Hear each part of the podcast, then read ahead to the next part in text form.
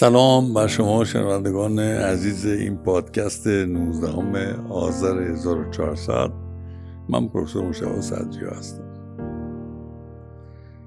بحث امروزمون راجع به تغییراتی که کرونا سیستم آموزشی آنلاین در شرایط خانم های ایرانی به وجود آورد.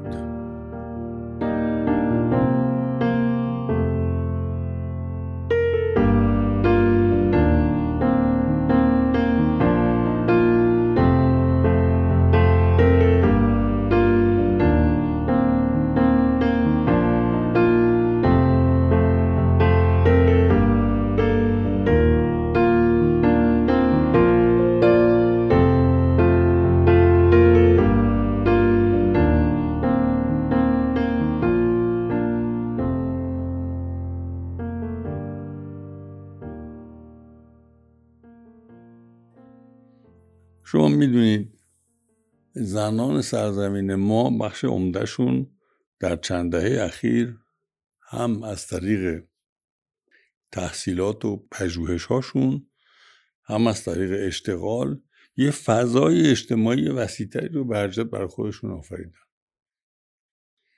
سوالی که در ذهن من هست اینه که آیا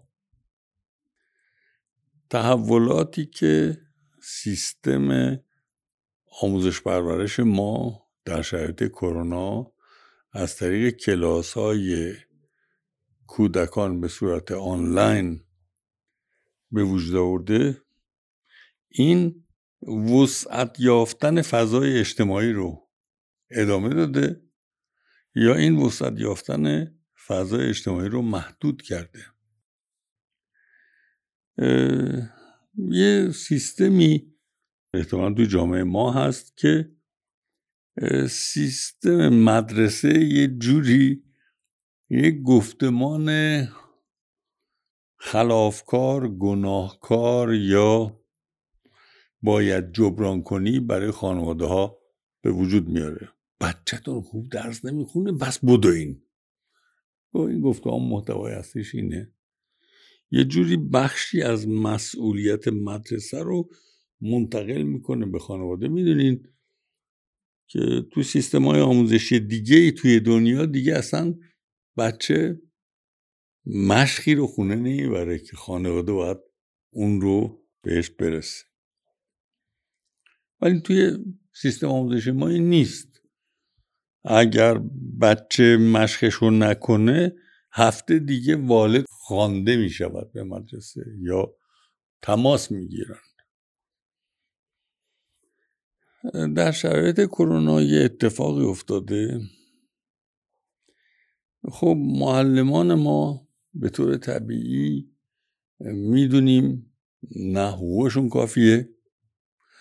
نه رفاه اجتماعی دارن نه قدردانی راجع هست. این راجع جایگاه معلم.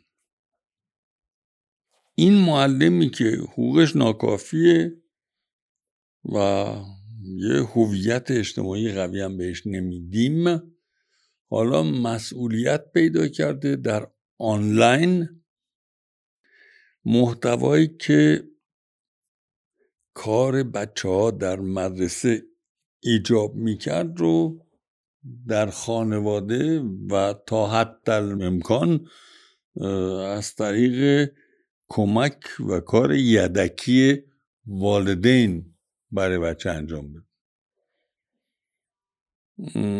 این سوال خیلی جدی هست که این میزان مسئولیت جدیدی که به والد توی خانه به علت آموزش و پرورش آنلاین منتقل میشه چه تاثیری داره در زندگی این والد؟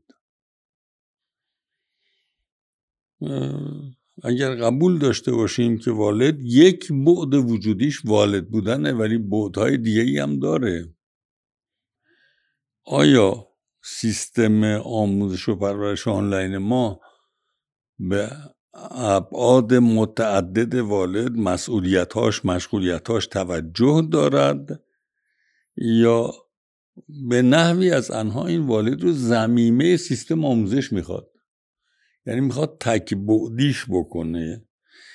و اگر اونچه که اتفاق میفته تک بعدی شدن باشه نتیجه این چیه؟ آیا فضای اجتماعی مثلا بانوان ما محدودتر شده؟ محدودتر میشه؟ یا به گسترش خودش ادامه میده؟ این مسئله خیلی جدی هست برای اینکه اولا 50 درصد جمعیت زنان این جامعه. ثانیا اگر قرار باشد که کسی به مسابه والد در روند پرورش کودکش نقش مثبتی ایفا کنه باید به این علاقمند باشه. باید طوری اتفاق بیفته که والد در روند آموزش نقش فعال شده خودش رو در سیستم آموزش پرورش یه نقش انگیزه آفرین ببینه بخواد و در این نقش انگیزه آفرین جدید کنش بکنه. ولی اگر والد رو فقط بهش عذاب وجدان بدیم ای بچت خراب داره میشه ها درس نمی‌خونه ها.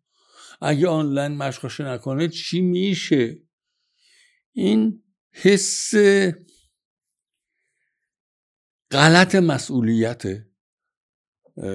یه حسیه که والد گویا وجود خارجی نداره خارج از این مسئولیتی که سیستم آموزش پرورش در قبال برنامه سیستم آموزش پرورش برای والد در قبال کودک تعیین کرده. نه والد فقط این نیست.